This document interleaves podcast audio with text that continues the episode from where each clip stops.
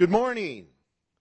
Let's open in our Bibles to Psalm 121, the 121st Psalm. If the Bible is a new book to you, Psalms is the biggest book in the Bible and it's right smack dab in the middle, so just open up the middle of your Bible and turn right, and you will come to Psalm number 121.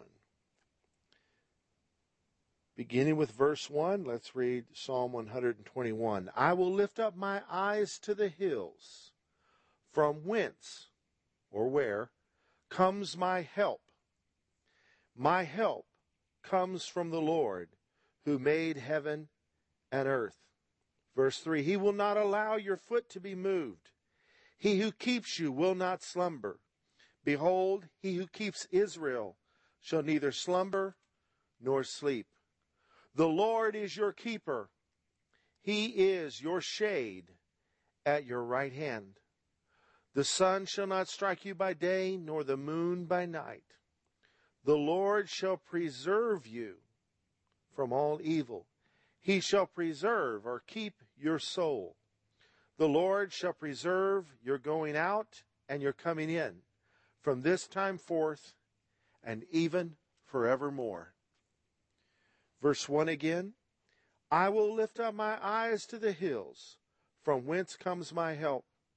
My help comes from the Lord who made heaven and earth. Let's pray. Father, I thank you so much for your word. Thank you, Lord, for the Holy Spirit who inspired the writers to write the scriptures. Thank you, Lord, that the Psalms are more than just liturgy, but Lord, they are words of life to those who will heed them and believe them. For Lord, they were written during a time when you gave a taste of the New Testament to the people of the Old Testament during the life of David. Lord, we thank you for those who are here to hear this word. We pray, Lord, that this word would encourage the discouraged, would save the lost, would restore those who have fallen down by the way. In Jesus' name, amen. I will lift up my eyes to the hills, from whence comes my help. I love hills. I love mountains. Uh, Finley and Karen are here today. They are moving to Colorado. I love Colorado. I've only been there twice. The first time there, I could not see the mountains because of the weather. It was so cloudy. And it was there that I received the revelation just because you can't see something does not mean that something is not there. Just because I couldn't see the mountains didn't mean the mountains were not there. And so it is in our life. Just because you may not see the answer to your prayer does not mean the answer is not on the way. You know, God is eternal. He's like us in that he lives, he exists, but unlike us is he does not live within time. The past, present, and future are alike to him. He does not live a linear life. He is eternal. But you and I, in our current state, we live a linear life from our birth to our death, or maybe to our rapture, to the next dimension of life, one day at a time. And the Bible promises, though, that when we pray, He hears us before we answer. He answers our prayer. And I like to think of answered prayer as not so much in the sense that God's answer to your prayer is on its way to us. You know, heaven's 10 zillion light years away, and the day we ask, He answers that prayer, and it's on its way. It's making its journey from the universe's edges of the universe to us. I prefer to believe and, and understand it as such that the day we ask, He answers that very day somewhere along the timeline of our life. So the truth is, the answer to our prayers is not coming to us, but we are going to the answer. So keep on praying, keep on asking, and continue living and walking by faith and not by sight. I will lift up my eyes to the hills, from whence comes my help. My help comes from the Lord, who made heaven and earth. I love hills. I love Comanche Peak. The hills that are on the uh, southern side of our community. Uh, they mean a lot to me. Uh, years ago, when I had finished Bible school in Houston and got my little bachelor's of theology degree, I went to visit my brother in law and sister, who currently were pastoring a church in Kirbyville, Texas. We're talking deep east Texas. And during my visit there with them, uh, my brother in law said, Let's go see a brother Driscoll. He's an elderly artist, a man of God, a prophetic brother who lived in Jasper. So we went to see him, and while we were there, Brother Driscoll ministered to me and says, I see you with books all around you. And I said, Oh, Brother Driscoll, right on. I just got out of Bible school. And Brother Driscoll said these words. He says, No, that's the past. What I see is the future. I see you with books around you in the future. The Lord apparently has a whole lot more for you to learn. Man, was that ever the truth. I had so much more to learn. I had a degree showing I'd been to school, but I had a whole lot more that the Lord wanted to teach me. And uh, it was a right on word. And prior to our parting ways with him, he gave me a piece of art that he had painted. Now, his artwork was known around that region as being prophetic. Sometimes he would paint a scene of a baptistry that would have vegetation in it that only grows in the Holy Land. And this brother never been to the Holy Land. He just painted what he saw in his heart. And in this case, he gave me this painting called The Trail. I have it, and here comes my wife with it. Uh, it's a painting of this wall made of like Austin type stone with an arched doorway in it and looking, it's looking past the wall through this doorway to a trail that goes to a flat top hill with a dip in the middle, or a flat top mountain that has a valley between them. And the trail uh, points to that. And uh, I took it home. We put it on our wall. My wife and I often thought it was significant to our future, and we would tease one another and say, Where are we on the trail? I don't know. We're somewhere on the trail. And uh, so we just kept it in our home. It was a challenge. You know, life is a journey, blah, blah, blah. Until we became pastor here. The following week, it's like our eyes were open. We looked at this painting, and here it is. And it, to us, it was as close as anyone could get to painting a picture of Comanche Peak without having been here. So to us, our destiny from the beginning days of our ministry was to come to these hills. So when I look up and see those hills, I know the Lord sent me here.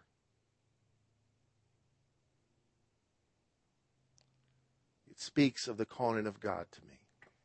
I will lift up my eyes to the hills from where my help comes from. My help comes from the Lord who made heaven and earth. You know, the great religions of the world all have their prophets and great men and their gods and goddesses that they worship, and oftentimes these figures that they admire have some mountain that they climb that, that you've got to climb to go see uh, a, a, high place of worship to attend to. And even in Catholicism, there's some hills you must climb on your hands and knees for penance to reach some ultimate spiritual experience. But true Christianity isn't about us going up. It's about God coming down. Jesus came down from his throne in glory to our level when we couldn't get up to his. He is Emmanuel, God with us. God became one of us by coming down to us and living amongst us. So when I look to any hill, I'm reminded of the beauty of God's creation, but reminded of the fact that God came down to where we are to meet our needs. I will lift up my eyes unto the hills from whence comes my help. My help comes from the Lord who made heaven and earth. When I think of this text, I think of four hills in the Bible from which God sent help. The first hill I think of is the hill called Mount Sinai, where God sent his law through Moses Moses came down from the mountain with the Ten Commandments and hundreds of laws that God gave him for his people. A marvelous revelation of his will for man, and yet it was the diagnosis of the human problem. Because this law was something that was impossible for us to fulfill on our own. This law was, as it were, the diagnosis of the human condition. The law reveals the rebellion in the human race because before man ever received the first set of Ten Commandments, they lay broken at the foot of that hill. Coming down that hill was not the remedy for man's problems, but it was a diagnosis showing us that we need a Savior. And Mount Sinai points us to another hill to which I lift the eyes of faith towards, where our help comes from. That hill is called Mount Calvary, where the Son of God climbed that little hill, that ugly place. You can go there today in Jerusalem and see it. The Son of God climbed it for us with a cross upon his back bearing the sins of the world upon his shoulders. And there he died on the top of that hill, and his blood came down. The help of God, the life of Christ came down to the surface of the earth to bless all of this planet's inhabitants, inhabitants with the forgiveness of their sins. Sure, the law coming at Mount Zion was an amazing thing. I mean, God etched with his finger his will on tablets of stone. Yet we could not abide by those commands in our own strength. Those commands only reveal to us our wickedness. The Bible says, by the law comes the knowledge of sin. And through the knowledge of sin comes the realization we need a Savior. I will lift up my eyes past Sinai to Calvary, the hill where God's help came. And yet, there's another hill in the Christian life that we look to where the Helper came.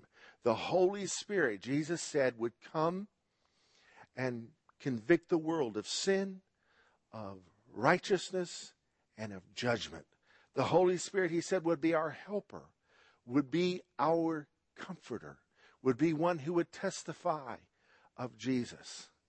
And that Holy Spirit came for the first time upon another mountain, another hill called Mount Zion.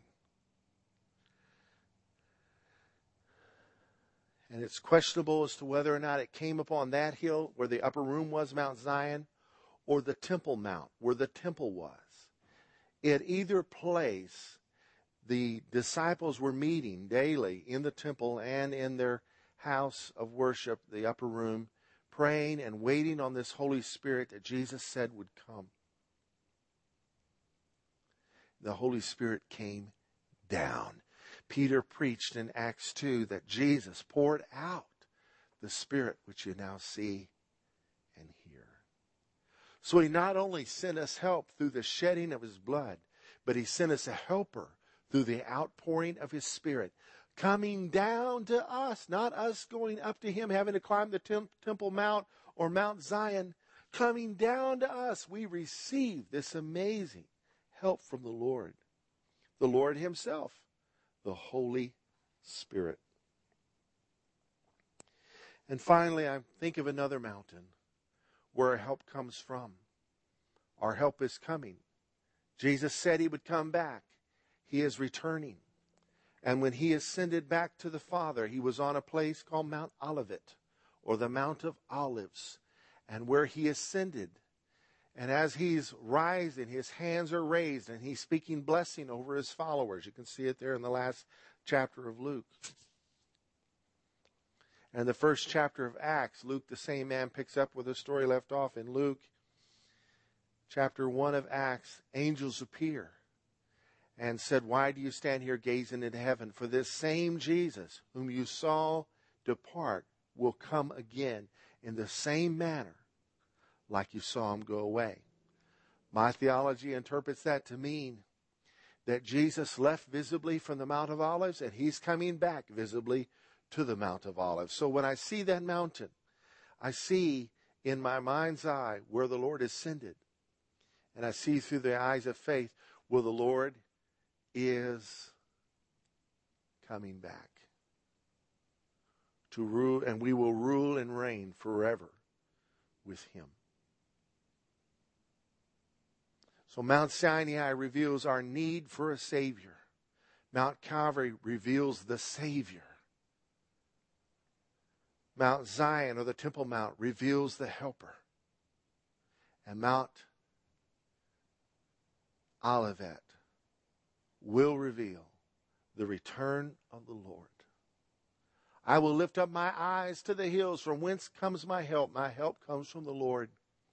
The hill of Sinai, I'm reminded that the will of God is serious and sin is a serious issue, and God desires to deal with it. And Mount, Mount Calvary, he dealt with it through the death of his son, so that through calling on his name, Jesus, we can receive the benefit of his poured out life and his shed blood. And we need the remedy from sin, but God is so good, he does not leave us there. He wants us to go on and receive the benefit of Mount Zion and Mount, uh, the Temple Mount, and receiving the Holy Spirit in his fullness, his power, enabling us, as Acts 1 8 says, you will receive you will receive power after the Holy Spirit has come upon you, and you shall be my witnesses, enabling us to be a powerful witness. And the great hope of the Lord's appearing is something we need to never forget because the Bible says he's coming back for those who are looking for his return. And Mount Olivet reminds us of that day.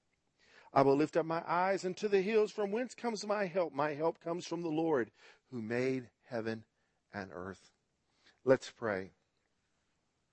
Almighty God, I pray for everyone who's ever heard this sermon and heard its truths before. I pray, Lord, that your word would bear fruit, that it would not return void. Thank you, Lord, for that promise. I pray, Lord, for those who have been living on Mount Sinai, just being condemned for their sinfulness. I pray, Lord, they would move on to Mount Calvary in their faith walk and realize that Jesus, you paid the way through the shedding of your blood on that ugly hill. And Lord, for those who have been redeemed from the curse of the law and been forgiven of their sins, Lord, may they go on and receive the benefits of what was poured out at Zion and the Temple Mount through the pouring of the Holy Spirit, Lord. May fill every hearer with your Spirit. Forgive them of their sins and fill them to overflowing with your Spirit. And Lord, make us all those who look up, for our redemption draws nigh looking forward to your return. I want every hearer right now, even those of you that are listening to this through some form of media, place your hand on your heart. You feel your heart beating? Your heart's beating because your body is alive. The heart is the center of your life. Because it's beating, you know you're alive. Let that heartbeat you feel be symbolic of your life. And let me challenge you right now to give your life to Jesus. Just say with me, Oh God in heaven, I've heard this word today, and I want to respond by giving you my life. I open the door of my heart and I ask you to come in to my life. Forgive me of my sins. Jesus, I call on your name and confess with my mouth and believe in my heart that you died for my sins and you have risen from the dead as my Savior. I receive you now by faith in Jesus' name. Lord, fill me with your Holy Spirit. Empower me in Jesus' name. Amen. Right now, I'm going to ask the prayer ministry team to come forward. And as they come forward, those of you who need prayer about anything, it could be uh, more prayer in response to what we just prayed, we're here to pray with you.